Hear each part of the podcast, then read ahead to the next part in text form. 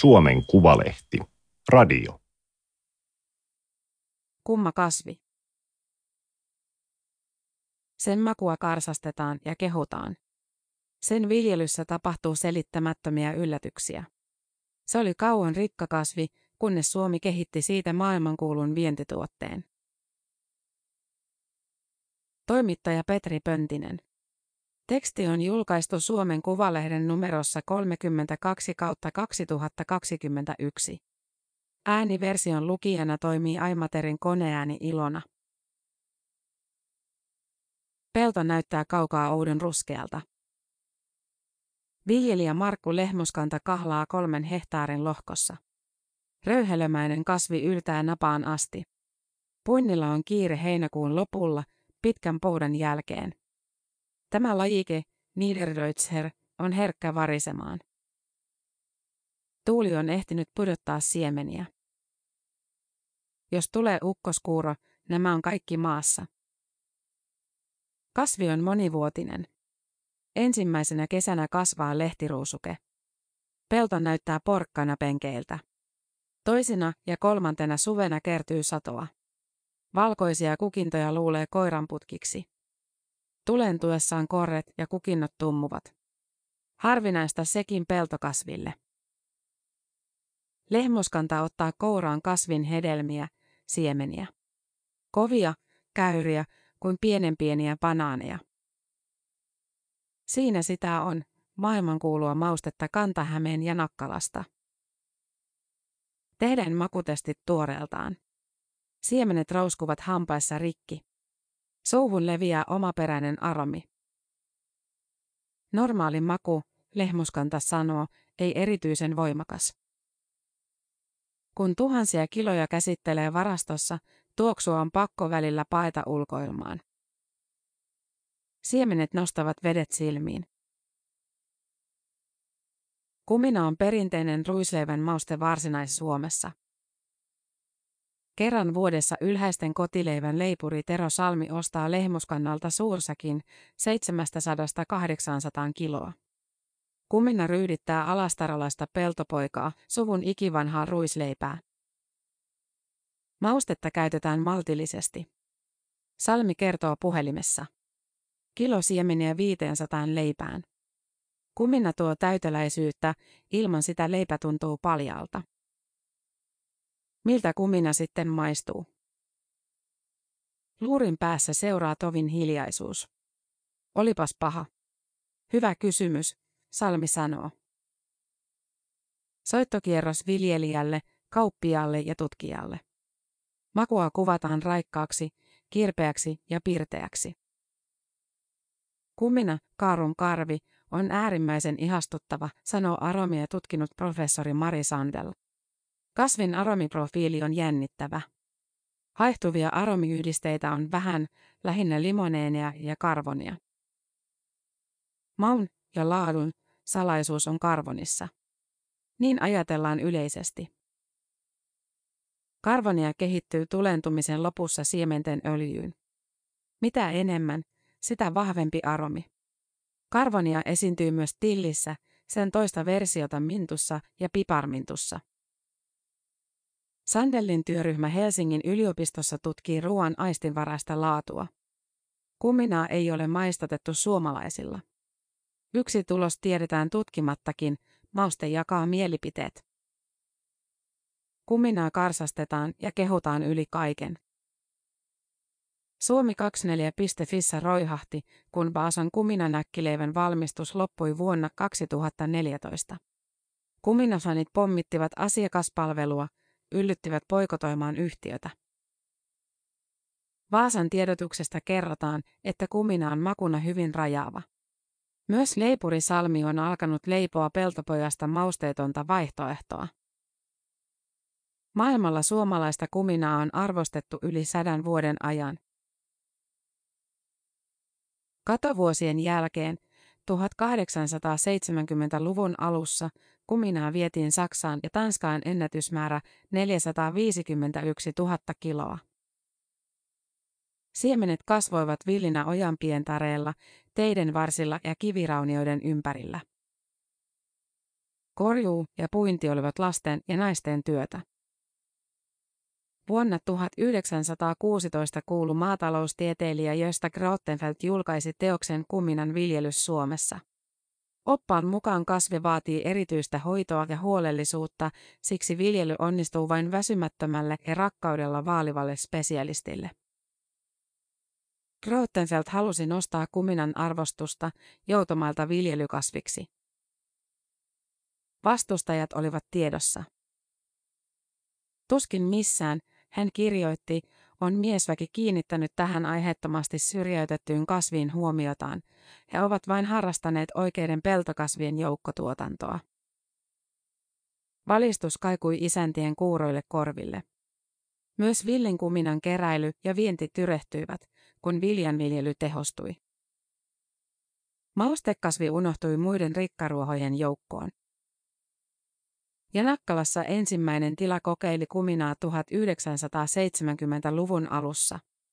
Markku Lehmuskanta ihmetteli muiden pojanviikarien kanssa kummallista maisemaa, pellot täynnä koiranputkea. Laajempi kiinnostus heräsi 1990-luvun alussa. Sekin oli enemmän sattumaa kuin suunniteltua. Viljojen ylituotanto pakotti kesannoimaan osan pelloista. Lehmuskanta, kolmekymppinen viljelijä, kokeili kesannolla kuminaa. Kasvi sopi pohjoisen ilmastoon ja tilan rytmiin. Se kylvettiin viimeisenä ja puitiin ensimmäisenä ja vielä samoilla koneilla kuin viljat. Aluksi hömppäheinää vähäteltiin. Mutta erikoiskasvi valtasi vuosi vuodelta peltoja. Pinta-ala kasvoi enimmillään 27 700 hehtaariin suuremmaksi kuin perunalla. Suomesta tuli varkain mausteen suurvalta. Mies seisoo selkäkyyryssä hämärässä varastossa. Farming, the biggest job on earth, lukee lippalakissa. Lehmuskanta on saanut tilauksen Yhdysvalloista. Merikontti on saatava matkaan 6. elokuuta. Kuminarahti seilaa Helsingistä New Yorkiin kuukauden päivät. Viljelyn lisäksi hän ostaa yli sadalta tuottajalta kuminaa vientiin. Pussitus tapahtuu vanhanaikaisesti käsipelinä. Yhteen konttiin lastataan 20 000 kiloa, 900 pientä säkkiä. Ilman häiriöitä 4-5 tonnia päivässä on ihan maksimi. Hartiat ei kestä enempää. Suomessa viljellystä kuminasta 99 prosenttia myydään ympäri maailmaa. Lehmuskannan Arctic Taste on kahden ihmisen pienyritys. Alan suuret toimijat, Transfarm ja Karave Finland, työllistävät kymmeniä ja vievät kuminaa yli 40 maahan. Mongolia on viimeisin nuppineula kartalla. Pohjoinen kumina maustaa saksalaista hapankaaliannosta, norjalaista akvaviittiä ja intialaisten riisipataa. Aromille on löydetty myös erikoiskohteita huippuparfyymeistä minkin rehuun. Suomen valtteja ovat varmat toimitukset ja jäljitettävät sadot. Jokainen kuminaira pidetään erillään. Suuret yritykset takaavat, että asiakas saa haluamaansa tavaraa, rikkakasveista puhdasta, korkeaa öljypitoisuutta tai samanvärisiä jyviä. Jos laatuongelmia ilmenee, viallinen lähetys löytyy nopeasti. Markkinoinnissa auttaa myös luonto. Kesän pitkät päivät ja viileät yöt, joista syntyy vahva aromi ja paljon öljyä. Vahvaa tieteellistä näyttöä Suomen laadusta ei ole, mutta maine myy maailmalla.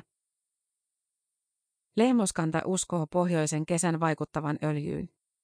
Mutta kumina on kumma kasvi. Siementen öljypitoisuus voi vaihdella rajusti naapuritilojen välillä, vaikka säät, maalajit ja viljelytekniikat ovat samat. Sitäkin on ihmetelty, miksi siemenessä on vähemmän öljyä, kun sato on suuri. Lehmuskannan talon kellarista löytyy kotikutoinen laboratorio. Tislauslaitteilla mitataan siementen öljypitoisuus. Taas yksi selittämätön ilmiö, kuminassa on selvästi vähemmän arvokasta karbonia kuin 25 vuotta sitten. Yksi syy voi olla lämpenevä ilmasto, viljelijä epäilee. Kuumina kesinä siemenistä katoaa haihtuvia öljyjä. Me olemme antaneet laadussa kauheasti tasoitusta itä-eurooppalaisille kilpailijoille.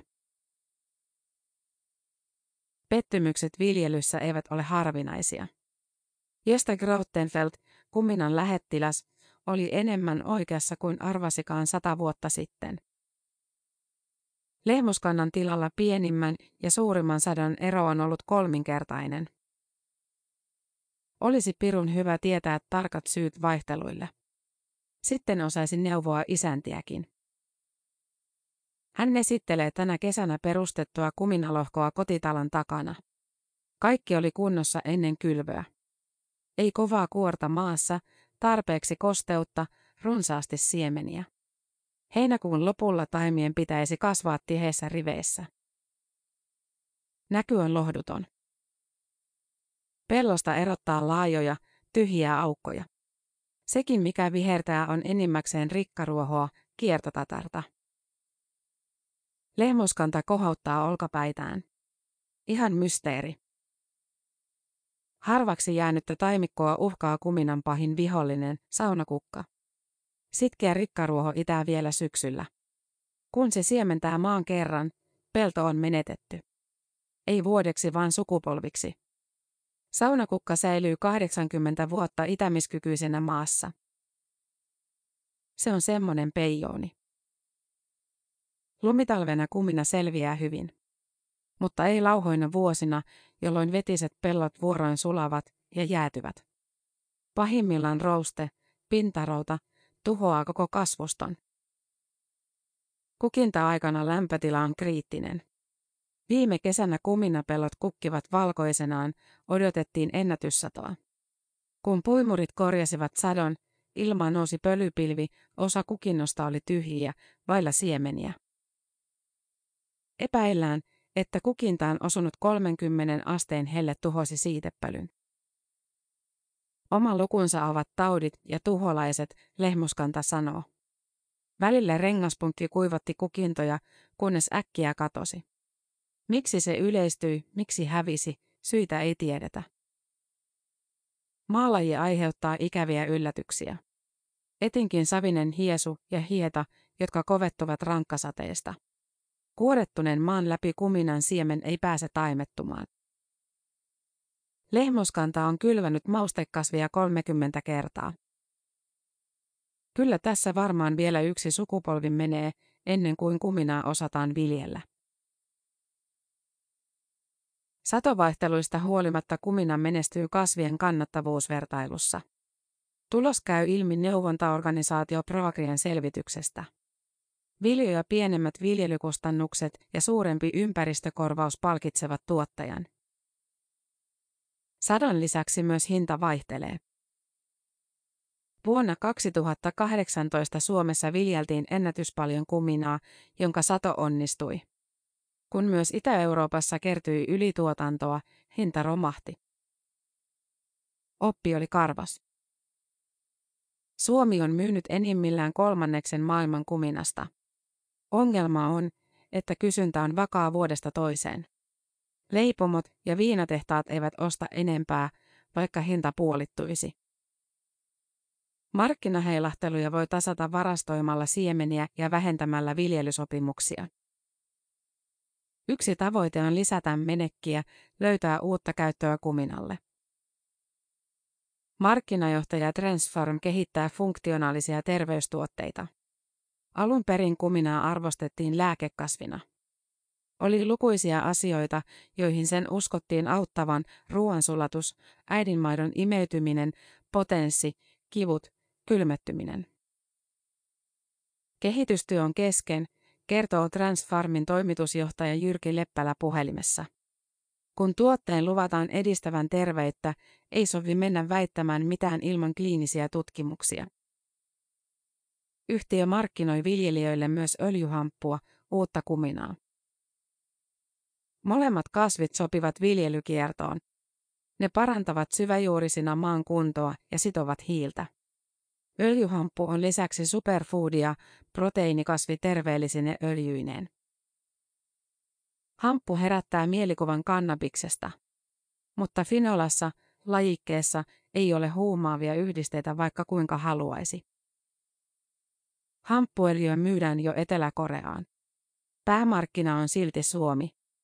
Härkäpavun tavoin hampusta voi jalostaa jauhelihan korvikkeen. Tai valmistaa hamppumaitoa kahvin joukkoon. Öljyhampun potentiaali on kuminaa suurempi, Transfarmin Leppälä uskoo. Menekille ei ole mitään rajaa, kun jalostava elintarviketeollisuus alkaa käyttää uutta kasviproteiinia. Kuminnapellon ympärille levittäytyy viljelykasvien kirjo, hernettä, ruista, kitupellavaa. Markku Lehmuskanta viljelee yhdeksää eri kasvia. Myös hän on miettinyt, mikä voisi olla uusi kumina. Erikoiskasvi, joka antaisi varman sadon ja joka menisi varmasti kaupan. Harvoin ne kaksi asiaa tahtovat kohdata keskenään. Aikoinaan tästä pihasta lähti säännöllisesti täysperävaunullinen kitupellavan eli kamelinan öljyä Raision tehtaalle. Sopimusviljelyksessä oli 5000 hehtaaria. Sitten yhdysvaltalainen Pant osti margariinibisneksen ja päätti rahdata edullisempaa öljyä Puolasta. Kitupellavan viljely kuihtui Suomessa. Muutama yritys tuo myös halpaa hampunsiementä Puolasta. Se lyö äkkiä meitä korvalle. Erikoiskasvit ovat pienuuden loukussa. Tutkimus ja kasvinjalostus on vähäistä. Ei ole avokatista julkista eikä yksityistä rahoitusta. Luonnonvarakeskus Luke selvittää suomalaisten villikuminakantojen esiintymistä. Viljelijät ovat toivoneet kotimaista lajiketta kasvinjalostaja Borealikselta. Sen jalostus kestäisi 10-15 vuotta. Ei se taida edistyä. Rikkaruohojen ja tuholaisten takia kumina vaatii useita ruiskutuksia. Torjunta-aineita on myynnissä erikoiskasveille rajallisesti. Ja nekin hätäluvalla määräajaksi, Lehmuskanta sanoo. Saako kohta enää mitään aineita? Se on suurin peikko. On tavallista, että taudit ja tuholaiset lisääntyvät, kun kasvinviljely yleistyy. Niin on käynyt myös kuminalle. Lukelle on tehty hiljan ilmoituksia mahdollisista uusista, vielä tuntemattomista taudeista. Kanadassa kuminasadot ovat hiipuneet. Suomalaiset vientiyritykset ovat hyötyneet, toimitukset Yhdysvaltoihin ovat lisääntynyt. Silti Kanadan tilanne huolestuttaa viljelijää. Onko lämpenevä ilmasto syy heikkoihin satoihin? Vai lisääntyneet taudit? Ettei vain ala meilläkin kuminan viljely hiipua kymmenen vuoden kuluttua. Seuraavana päivänä Sampo pärähtää käyntiin. Ennen korjuuta lehmuskanta on puhdistanut leikkuupuimurin. Talvella kuolleet hiiret voivat pilata kuminan, ensimmäisen puitavan kasvin sadon. Helteen rasittamat siemenet ovat pieniä, mutta massaa kertyy paljon, 1500 kiloa hehtaarilta. Muilta viljelijöitä on kuulunut samaa viestiä, kuminasta puidaan huippusato, kun taas viljavuosi jää heikoksi. Tällä tilalla kuminan kylvö loppuu ensi kesän jälkeen, kun 60-vuotiaan lehmuskannan poika ottaa vastuun pelloista. Mutta ei kirpeä tuoksu katoa minnekään. Vanha isäntä jatkaa toistaiseksi maustekauppaa, kuminan vientiä maailmalle. Juttuun on haasteltu myös Luonnonvarakeskuksen erikoistutkija Marjo Keskitaloa. Tämä oli Suomen Kuvalehden juttu Kumma kasvi.